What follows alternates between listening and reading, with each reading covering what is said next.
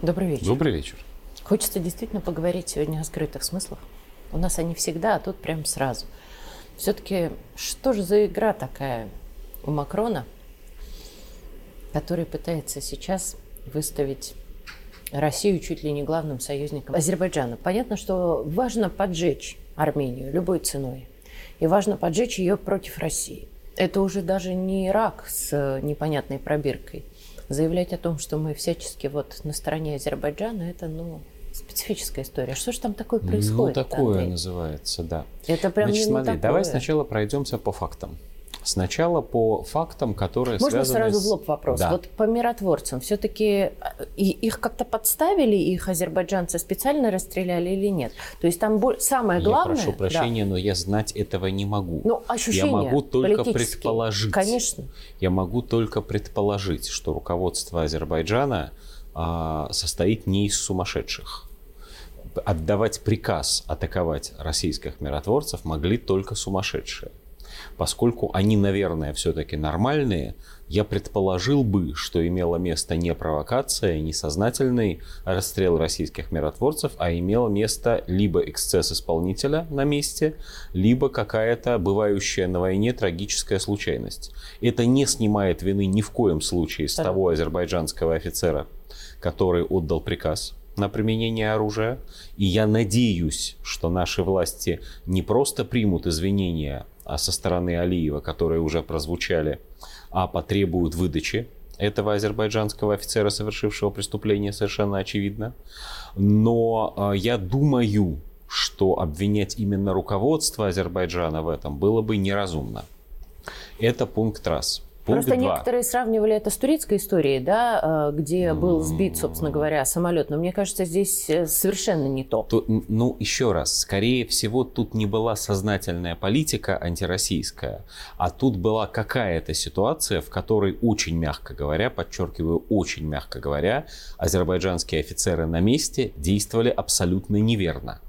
Эти действия должны быть наказаны. Однозначно. Далее, Россия ни при каких обстоятельствах не должна считать себя союзником Азербайджана, тем более военным союзником. Азербайджан является ценным а, экономическим партнером. Азербайджан является важным партнером в том смысле, что для для нас игры. важна Турция, Да. но Азербайджан не союзник. И вот тут очень важный момент, возвращаясь в Армению. Что, собственно, там происходит? Там происходят две вещи. Первое. Посольство Франции в Армении заявляет, что вопреки тому, что пишет армянская пресса, Франция не готова принимать беженцев из Нагорного Карабаха. Второе. Это происходит все в один день.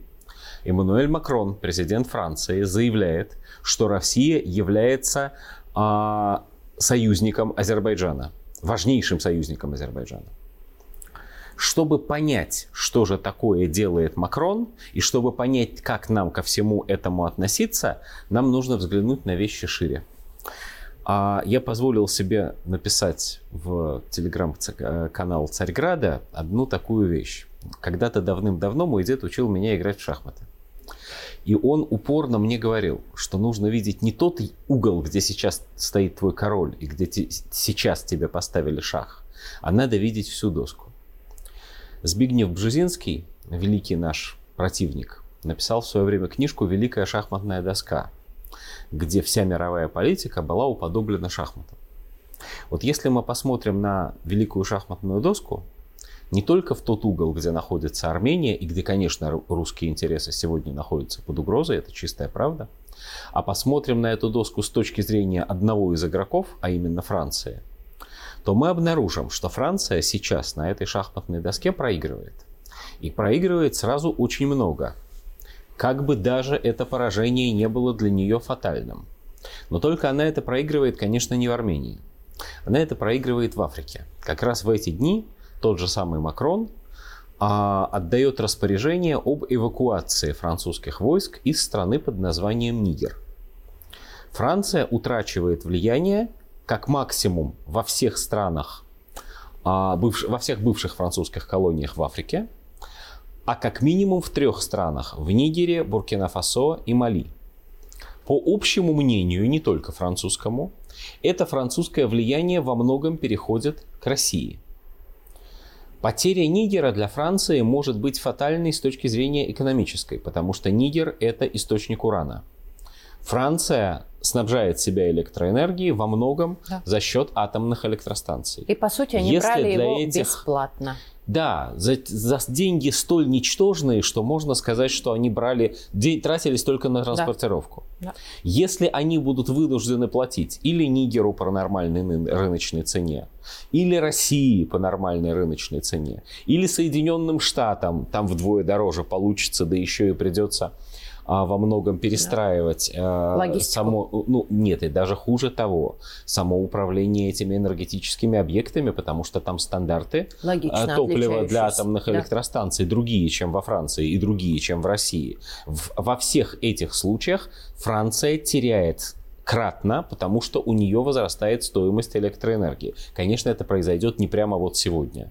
Конечно, всегда существуют запасы, существуют альтернативные пути поставок, там далеко не идиоты в атомной отрасли сидят, но Франция теряет очень многое. Она теряет политическое влияние, она теряет свои неоколонии, она отдает влияние России и Китаю, она отдает влияние самим африканским странам, ей надо хоть чем-то это компенсировать. А что, собственно, есть у Франции для того, чтобы это компенсировать в отношении к России? Смотрим на карту мира, ничего кроме Армении не обнаруживаем. Но Армения – это очень важная для Франции страна несмотря на то, что они, мягко говоря, далеко друг от друга расположены. Диаспора. Потому что во Франции огромная армянская диаспора, сопоставимая по численности с армянской диаспорой в России, с населением самой Армении, с армянской диаспорой в Соединенных Штатах.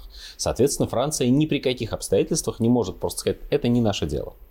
Она не может так сказать по поводу Армении, потому что армянская диаспора во Франции разорвет этого Макрона на тысячу маленьких медвежат.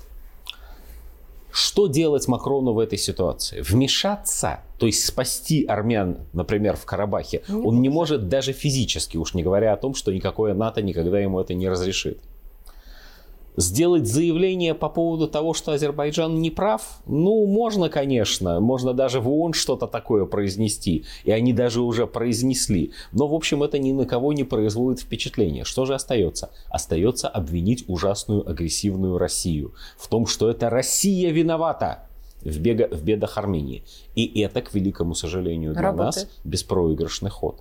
Это работает на Западе, это работает в ООН, это работает на всех странах, которые, а, скажем осторожно, не любят Турцию с ее политикой пантюркизма.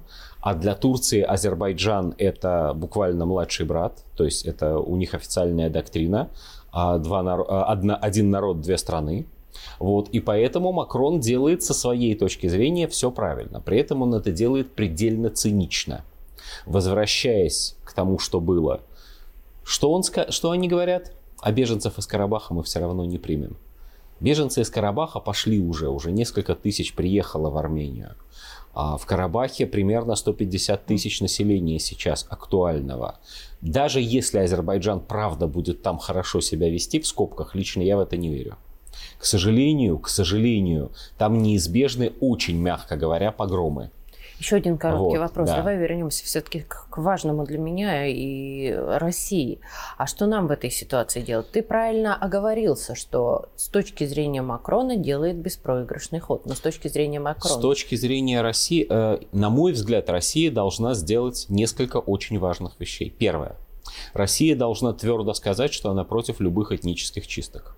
Это нужно повторить столько раз, чтобы все услышали, а потом повторить еще 10 раз. Второе. Россия должна сказать, что она ни при каких обстоятельствах не будет вести себя в Азербайджане, на территории Карабаха, так, как если бы она была Арменией. Россия это не Армения. Если Армения сама за Карабах не воюет, никакой военный союз не заставляет Россию, не может заставить Россию за армян вступать в ненужную ей войну. Третье. Россия должна осознать, для начала осознать. Мне кажется, что это уже произошло, но вслух это не сказано. Что там больше, чем две стороны конфликта.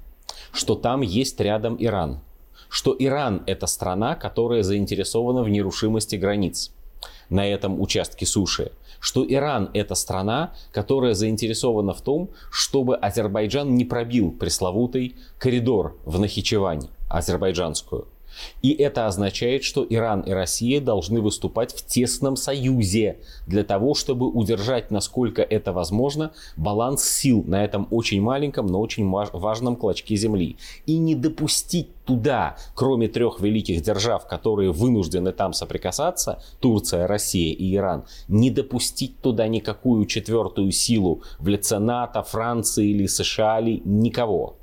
И это означает, что Россия не должна руководствоваться в своей деятельности интересами Армении, а должна руководствоваться при всем том, что, конечно, это близкая нам страна, это христиане, мы им очень сочувствуем, мы не хотим, чтобы их убивали. Но Россия должна руководствоваться своими интересами, а не чужими. Спасибо.